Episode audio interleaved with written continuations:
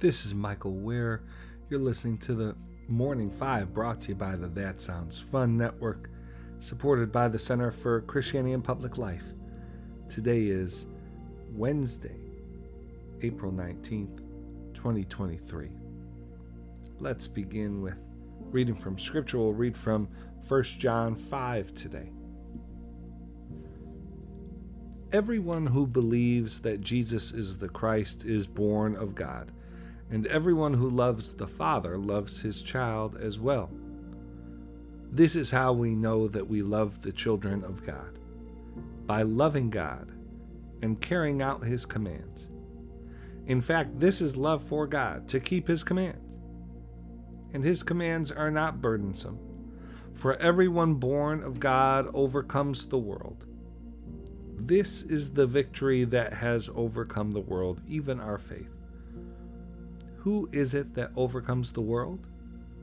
Only the one who believes that Jesus is the Son of God. May God bless the reading of His Word. Well, good to continue the week with you here on the Morning Five. Let's get to it. First, an update on the uh, Fox News Dominion lawsuit. Fox has agreed to pay a whopping $787.5 million to settle the defamation suit. In addition to that uh, money, the $787.5 million, Dominion uh, also secured a a written statement from Fox News acknowledging that, quote, certain claims it made about Dominion were false. Fox News still faces a $2.7 billion lawsuit from Smartmatic, which is uh, another election technology company uh, that is accusing Fox News of uh, spreading lies about their company and the 2020 election. Moving on, there have been indictments made related to the Charlottesville rally in 2017.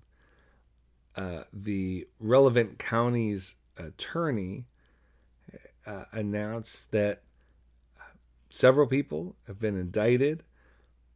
Uh, each charged with a count of burning an object with the intent to intimidate. The felony carries a maximum penalty of five years in prison. Uh, and the attorney noted that uh, the indictments were, quote, uh, issued as part of a criminal investigation that is active and ongoing.